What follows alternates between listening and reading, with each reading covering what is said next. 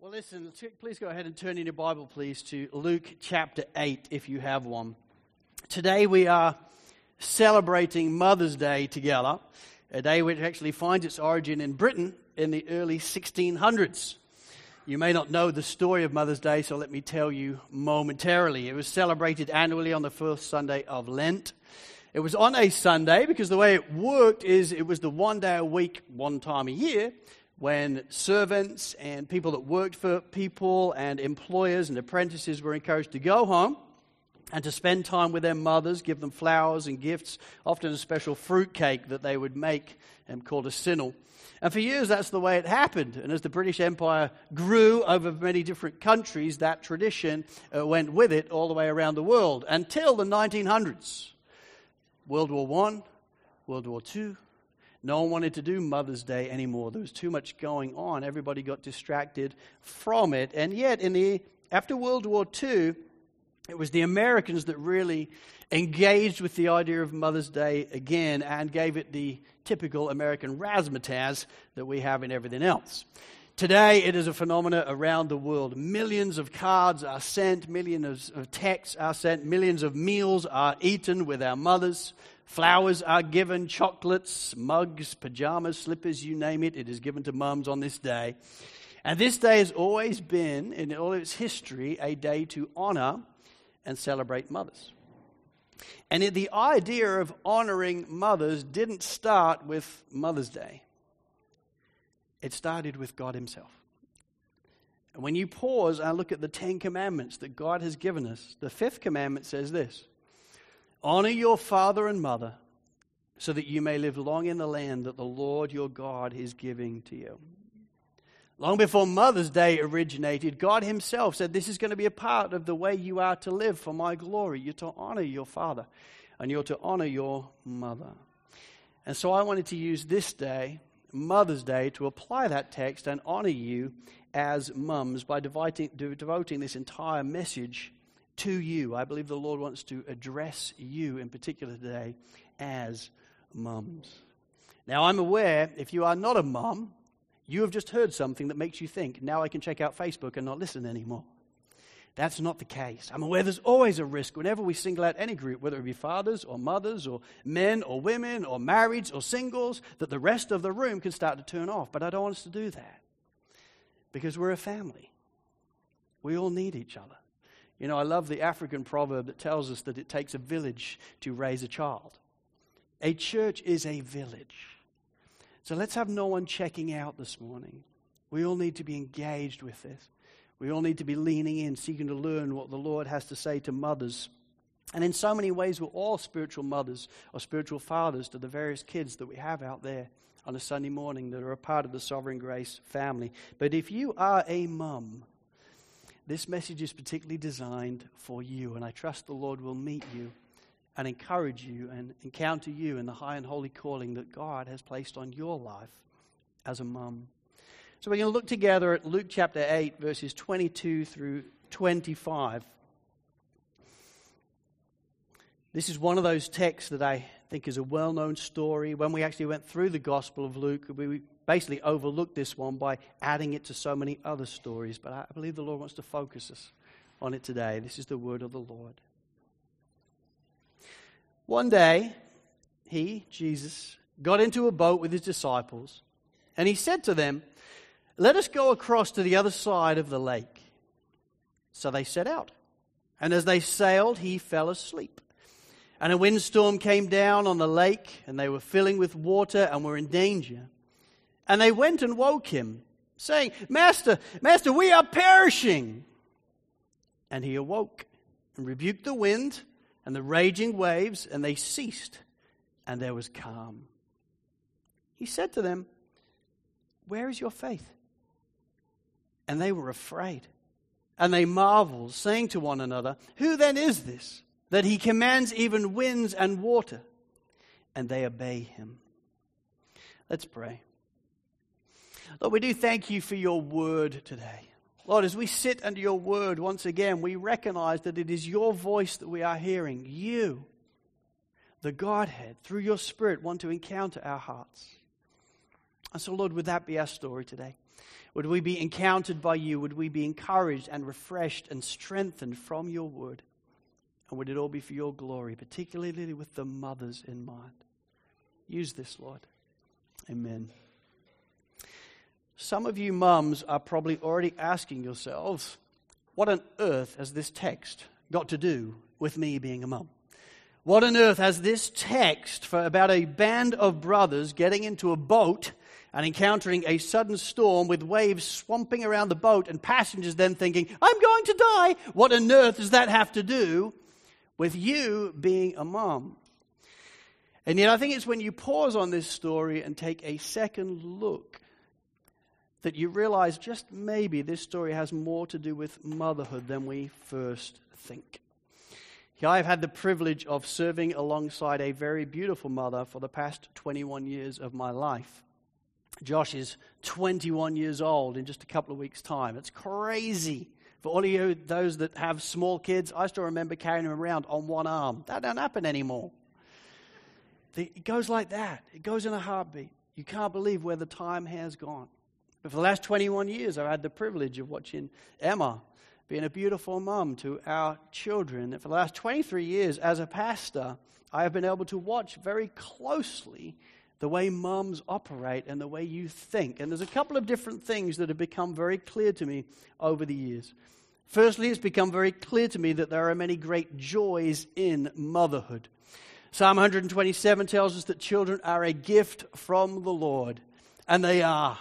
They are a gift from the Father of lights himself to you. And quite evidently and clearly, there are great joys in being a mum. I have watched Emma's face light up over many years when the kids do different things at different times, moments when her heart is just brimming with pride and love for the children because they bring her so much joy. And yet, what I've also discovered about motherhood, having watched it closely, are that there are many great challenges in motherhood as well. Storms storms in which you can feel tossed around by powerful waves, waves of exhaustion, waves of loneliness at different times, waves of futility, waves of spiritual dryness, waves of guilt as you wonder why you are the worst mum on the planet. And every once in a while, as those waves keep coming, you even wonder if you're going to drown and even make it at all. And that's what this text is all about. You see, there really is nothing new under the sun in motherhood. You know, I think every generation uh, thinks that they're unique. Yeah, I want to burst your bubble there. You're just the same as the last one and the one before. I mean, just listen to this story for a moment. This was an account written by a mother of three small children over 40 years ago, actually, when I was born. See if you can't relate, though, to her story. The day Billy took his first steps, our whole life changed. Now he climbs stairs and teeters at the top with one foot poised in midair. Now, when his older brother or sister play Candyland, he can stand in the middle of the game board throwing cards in the air. He pulls ingredients off shelves, he makes Cheerio mountains, and pours olive oil on his head. He wakes up shouting at 5:30 a.m., ready to commence his endless investigation of our decimated house. He goes to bed at 8:30 p.m., and Steve and I then follow soon afterwards. We drop into bed at night with heavy sighs. Three children is a lot, says Steve. I had always wanted three children and maybe more. Of course, I can't imagine life without any of them. It's just that right now, life around here is so grueling. I have to make advance arrangements just to step into the bathroom. I lie awake, projecting into our future. In two years, Billy will be the age that Charlie is now, almost three an age that seems so independent and thrillingly mature by comparison to now. Some days I murmur to Steve, we will have a three year old and a five year old and a nine year old. Someday they will be five, seven, and eleven, six, eight, and twelve. I spin the different combinations in my head like a gambler dreaming of the perfect hands. I called up a friend who has a child just a few months, ago, months older than Billy. I dial twice because the first time my son pulls my glasses off. As we talk, he sings into the receiver, which is then wet because he licked it. He grabs my coffee, points at the media player demanding music, and then gets himself tangled up in the extra long telephone cord. How long does this stage last? I asked her. When does it get easier? Search me, she says. I'm still waiting to. You know, there really is nothing new under the sun. Whatever generation you are in, there are great joys in being a mother, but there are great challenges, seasons that are specific to your season of life. Being a mum comes with its own set of unique challenges and difficulties, waves. Waves of exhaustion, waves of loneliness, waves of futility and spiritual dryness, waves of guilt. But I believe the Lord wants you to know something this morning. Believe there's something He wants to burn into your hearts and realize afresh this morning, and it's this that whatever may come your way as a mum, the Lord Jesus Himself is always in your boat. It's so easy to feel alone, particularly if you have preschool children. There's so much going on. But the Lord Jesus Himself wants you to know He is in your boat. And what an encouraging and comforting and strengthening reality. I believe that truly is meant to be for each and every one of you. Three points then from the text as we try to understand from God's word well, what are you doing in the boat with these dear ladies? What are you doing in the boat with them? Three things, and here's the first the Lord is ever present to uphold you. Listen, mums, He's in your boat to uphold you. Look at verses 22 and 23. One day he got into a boat with his disciples, and he said to them, Let us go across to the other side of the lake. So they set out. And as they sailed, he fell asleep. And a windstorm came down on the lake, and they were filling with water and were in danger. On this given day, Jesus himself loads the disciples into his boat with one instruction I want to go to the other side. It's not a hard ask. I just want to get to the other side. If you look at it in context, particularly, particularly in the Gospel of Mark, you realize this has already been a really long day for Jesus. He's done a ton of teaching with the crowds, he's informed the disciples of different things. He would have no doubt been fatigued. And so he wants to go to the other side of the lake. And this lake, as we know, is also called the Sea of Galilee. And it would appear that as he goes on this lake, he falls asleep but a great storm then begins to take place. Now, this wouldn't be uncommon to this lake, this Sea of Galilee. One commentator t- says this about the Sea of Galilee. He writes Violent winds can come across its surface as if they are blowing through a funnel. These winds come without warning and could turn the tranquil lake into a roaring tempest in a matter of seconds. Even with today's modern equipment, some people refuse to sail on the Sea of Galilee for fear of perishing under the wrath of the lake's violent moods. I love the way he uses words. This lake has violent moods. This lake is like a really bad toddler, okay? This lake in a moment can turn and moods can take place. And that's what takes place. There are waves breaking into the boat. The boat is filling with water and the disciples are afraid. Now remember who the disciples are. There's at least four of them in the boat that are seasoned fishermen. They've been on this lake many, many times. But today they think this is the day I'm going to meet my Maker. I am going to die. James Bloom, in his book Not by Sight, writes the following. Says, James, the apostle, the apostle James, James knew this sea. He and John had spent most of their lives on it or in it. His father was a fisherman, and so were most of his male kin and friends. Yet in this moment, his memory flashed the faces of some of them who had drowned in similar unpredictable Galilean windstorms. A seasoned boatman, James was not alarmed easily, but he knew a man eater when he saw it, and this storm had opened its mouth to swallow them all into the abyss. Surely, terror had been in John's eyes when he grabbed James and yelled, We have to tell the master! And they stumbled to the stern. How Jesus had remained sleeping while the furious surf tossed their boat around was itself a wonder. And so they woke him screaming. These disciples are screaming because these disciples are afraid. They think they are going to die.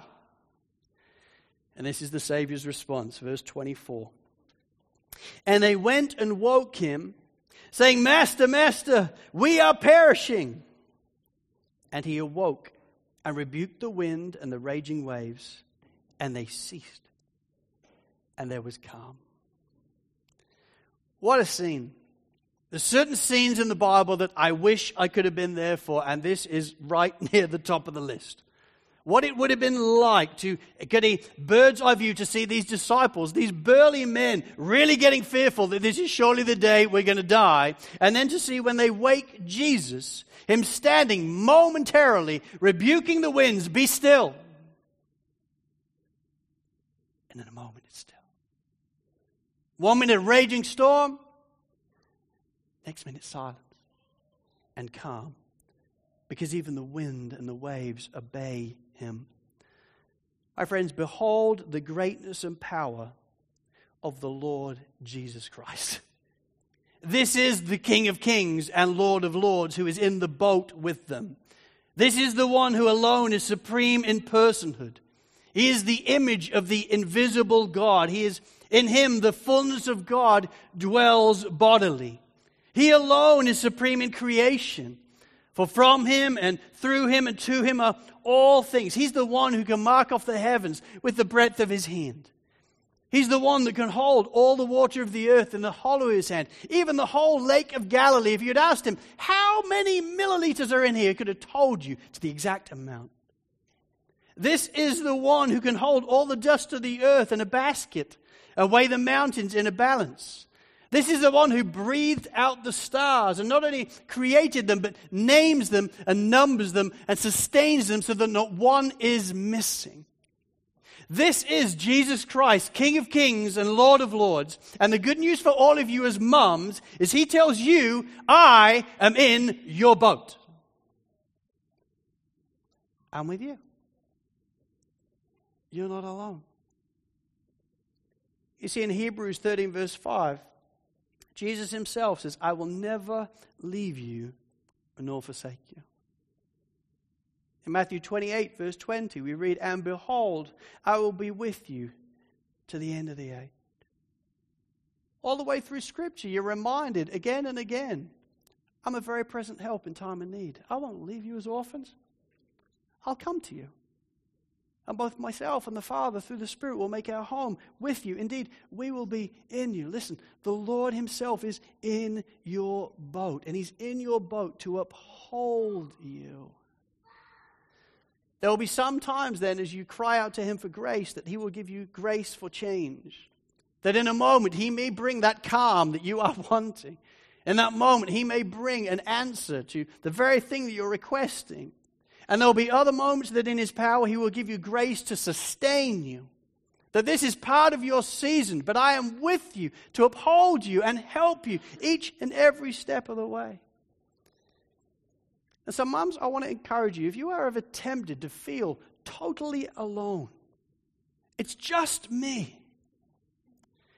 That's a lie from Satan himself. Because it's never just you, it's always you plus another right there in the boat with you that says, I'll never leave you nor forsake you. I'll be with you both now and forevermore. Indeed, as you cry out to me, I'll be your help forevermore because I'm, I'm in your boat. Is that not a staggering reality? The maker of heaven and earth, the one that spins the galaxies, the one that numbers the stars and names them and sustains them, not one is missing. How much more will he sustain you and help you? And uphold you, having made you in his image and having died in your place that you may have life and that in abundance. Listen, the Lord is ever present in your boat to uphold you.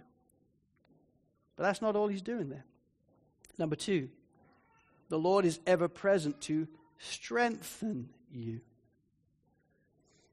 See, after Jesus rebukes the storm, he then turns and gently rebukes his disciples. And he does it all through one carefully crafted question that comes at the start of verse 25. It says, He said to them, Where is your faith?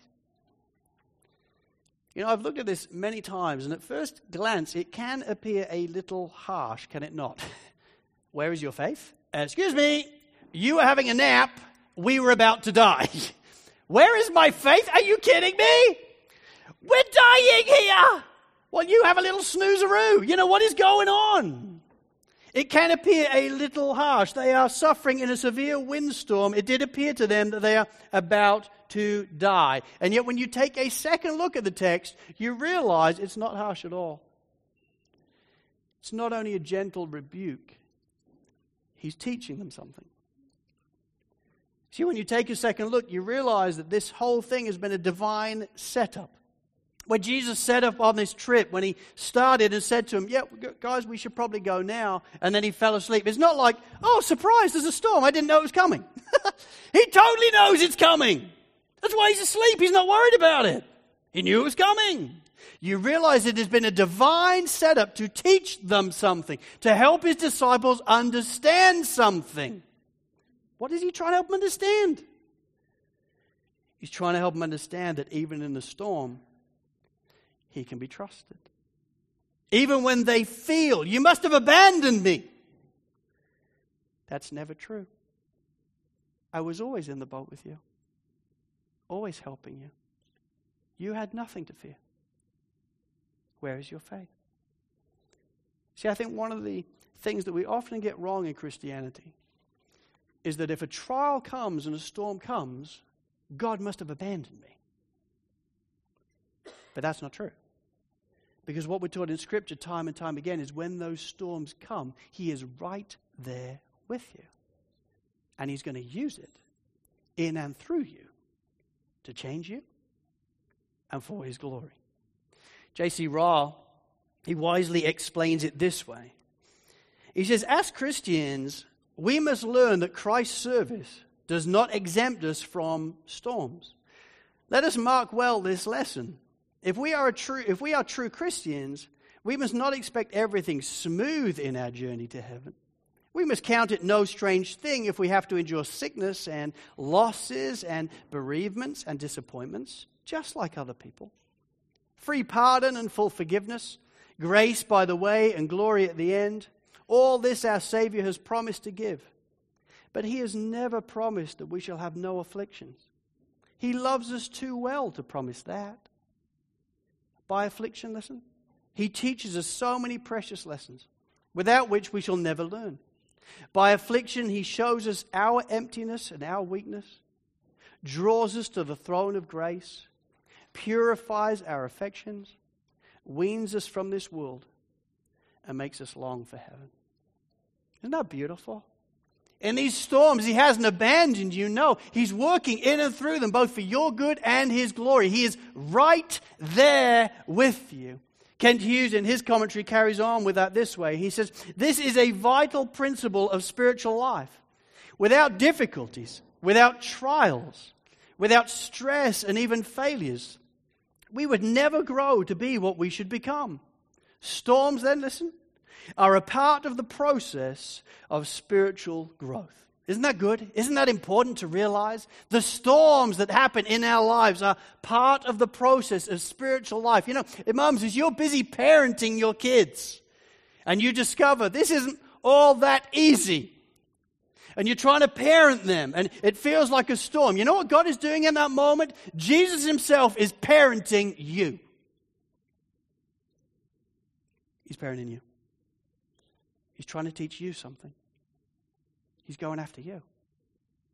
He's going after your heart. Where is your faith, daughter? Do you trust me?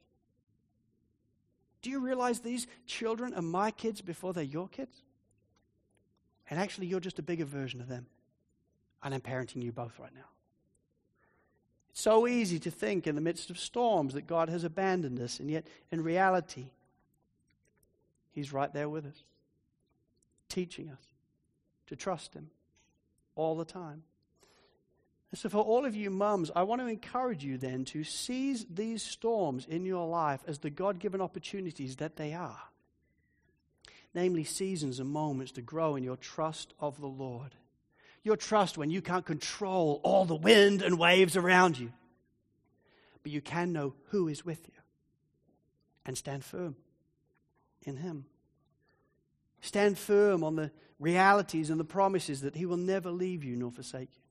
Stand firm on the promises that He will always be there to help you and uphold you. And stand firm that He will never let you be tempted more than you can handle. Even in the storms, He can be trusted. He hasn't abandoned you. He's going to use these storms to parent you and strengthen you in your faith. He hasn't abandoned you, He's with you. And then there's a third thing that we see right here in this text. Third thing that he's doing is he spends time with you in the boat. And it's this number three, the Lord is ever present to justify you. To justify you. Verse 25, he said to them, Where is your faith? And they were afraid, and they marveled to one another. Who then is this that he commands even winds and water, and they obey him? Who then is this? Even these disciples in this moment don't fully understand who Jesus is. They have inklings on things, they have vague understanding on these things, but at this point in the text, they still haven't truly understood who Jesus really is. But as the story concludes, and as we look back on it today, we know exactly who Jesus Christ is, do we not? He is the King of Kings and the Lord of Lords. The one in the boat with him is the Christ the Messiah, the Son of God. Jesus Christ, even now in the boat, is on his way to Jerusalem to face a far greater storm. Jesus Christ himself has come on the greatest rescue mission ever told out of love and affection and care for you. He came to face the greatest storm of the wrath of God in your place so that you could be forgiven of your sin and justified before the Father and adopted before Him so that you may never not be close and parented by Him. He came to give you life and that in abundance. As we look back, we know exactly who Jesus is and the great storm that was indeed to come for and as Jesus hangs on the cross and takes that great storm for us, he did it so that you could be justified and forgiven and redeemed and adopted and know for sure that heaven is your home. Listen, mums, I want to encourage you then to never forget that the Lord is ever present in your boat to justify you. Why is it so important that you never forget it? Well, because if you do, guilt and condemnation will be your story of motherhood. See, here's how it works you have a baby for the first time, and you have decided you are going to be the best mum in the universe. You've read every blog that you possibly can, every book you ever have. You've spoken to everybody about being a mum, and you've decided you will do it entirely different to your parents because it's a new generation. It's a new thing that we need to be doing. And you've decided you are going to be the best parent that you can possibly be. And you have three to four wonderful weeks. And before you know it, you start to realize I'm the worst mom in the world. And as the months go on and as the years go on, even though you had such great hopes for your motherhood, you realize in reality you are not the greatest. You look on Facebook, all those other mums, they are the greatest. I am terrible in every way. You know, one of the beautiful things about you ladies, in my observation, is you are diligent to a T. If we were talking about this on Father's Day, I wouldn't use that word. You know, you ladies are diligent. You just keep going and going and going 24 7. I'm going to be a mum, I'm going to be a mum, I'm going to be a mum. The guys there are going, the dudes are going, I need a break, I need a break. The ladies, I'm just doing it. You are so conscientious and so diligent. It is a beautiful thing before the Lord. The challenge is, you, like everybody else, you're not perfect, are you? I say, you make mistakes, do you not? You say things to your kids that you realize, I should have never said that. I feel so terrible I said that. You're aware of they get older, things you should have taught them that you never taught them. Everybody else seems to have taught them those things I didn't teach them those things. You lie in bed awake at different times as they get older, realizing, I think I may have failed my kids. Because you're diligent and you're conscientious. And here's what happens Satan gets involved in that world and goes, You're right. You're terrible. You're a terrible mom. You have so much to feel guilty about. The way you spoke to that kid, no one else, none of your friends would speak like that. The things that you didn't do that you should have done for them, you say you love them. Children are a gift from God, but they don't appear to be for you. You seem to just be putting up with them. Everybody else seems to love getting up during the night with their children, but not you. You're terrible. Top of mum are you? Satan loves this. And what's the fruit? What do you feel? Guilt and condemnation. I'm a terrible mum. Here's what happens in that moment, and it happens subtly. You start to think that God the Father's assessment of you must be that as well. That you're a terrible mum. That you're really bad at what you do. I gave you these gifts, and you do such a poor job. What's happened there? You've lost sight of the one who is in your boat to justify you. Mums, I have good news for you. You are not saved because of how good at motherhood you are. They have nothing to do with your salvation. You're not saved because of how well you parent these dear children. No, you are saved because of how well Jesus Christ did in your place. You are saved by grace alone, through faith alone, in Christ alone. When you put your faith in Jesus, you are justified before the Father. And He says, I love you. You are my daughter, and I sing over you. You are my delight. Not because of how well you parent your kids, but because of how well my son did in your place. Satan wants to draw your attention to how good a parent you are. Jesus wants to draw your attention to how good he was in your place. The Lord is always in your boat to justify you.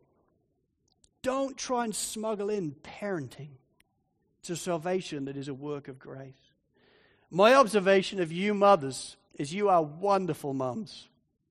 But my observation is Satan loves to remind you of the 2 3% things that you ain't getting right.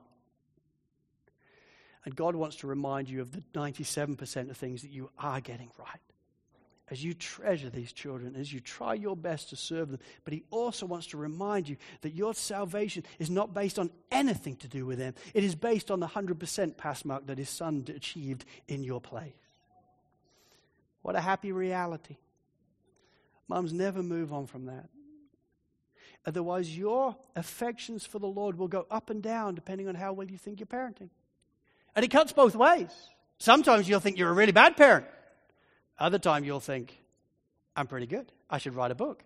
Look at all the things I'm doing right. Look at them. Look at them. Aren't they models? See the way they were obedient to me there?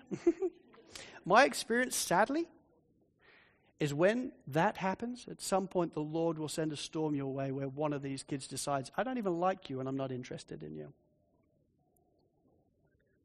Don't let that happen by God's grace, understand there's two different things going on here. I'm called a parent for the glory of the Lord, but I'm saved by His grace. And He sings over me because of His Son, not because of how well I do as a mum. You know, your children are a wonderful gift from God to you. They are. But, mums, you were never designed to do it alone. And that's why Jesus himself comes and sits in your boat. He's not going to let you do it by yourself. I mean, you can ignore him, I guess. You can just leave him in the boat and not chat to him. But he's right there to help you and aid you. The Lord is always in your boat to uphold you. He's an ever present help in time of trouble. Always there. The Lord is ever present to strengthen you He's going to use your parenting of your children to parent you. He'll be at work in your life. And He is ever present to justify you, to help you understand you're not saved because of your parenting. You're saved because of what Jesus Christ has done in your place. Listen, if the Lord didn't abandon you in the midst of His greatest storm, then He will surely not abandon you now. So be encouraged. Be comforted and strengthened. You are doing a good job. But here's our hope it's the reality that the Lord is in your boat. Amen? Let's stand together and invite the band to come back up.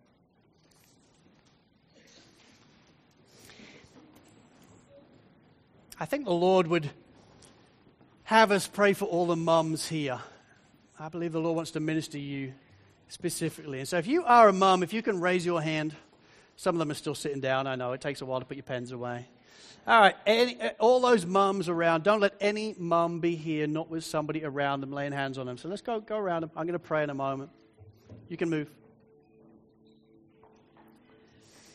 Andrew, you can come up. You can go down if you want. You can go down if you want to.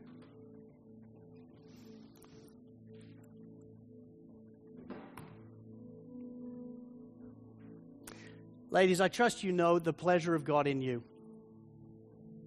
Satan will tempt you to despair continually, tell you all the things that you should have done, tell you all the things that you shouldn't have done. But I believe God wants to remind you you are doing a good job. These kids have been entrusted to exactly the right mom.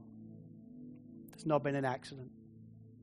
This is always the way it was meant to be, and He's going to equip you for this task, whether your kids are six months old or 46 years old. You never stop being a mum. So let's pray and ask the Lord for his help. Lord, I do thank you for the lives of all of the mums here today. Oh Lord, how precious they are in your sight, and we, we know it because we see what you did for them at Calvary. How you died in their place because of your love and your affection for them. And then at the right time, you gave them the gift of children. Young lives made in your image, made in the image of the Godhead, for them to mold and shape and to train in the way that they should go. Lord, may we never forget that these children aren't our children, they're yours. They're just in our lives for a time to mold and shape and steward. But ultimately, Lord, they're your children. Lord, I thank you then for the affection that you have towards these mums, as displayed not only through Calvary, but the reality that you not only died and then rose again, you got into their boats, aware of what they're walking through, watching their coming and going, aware of the waves. They are never alone. And so, Lord, I just pray your blessing on them today.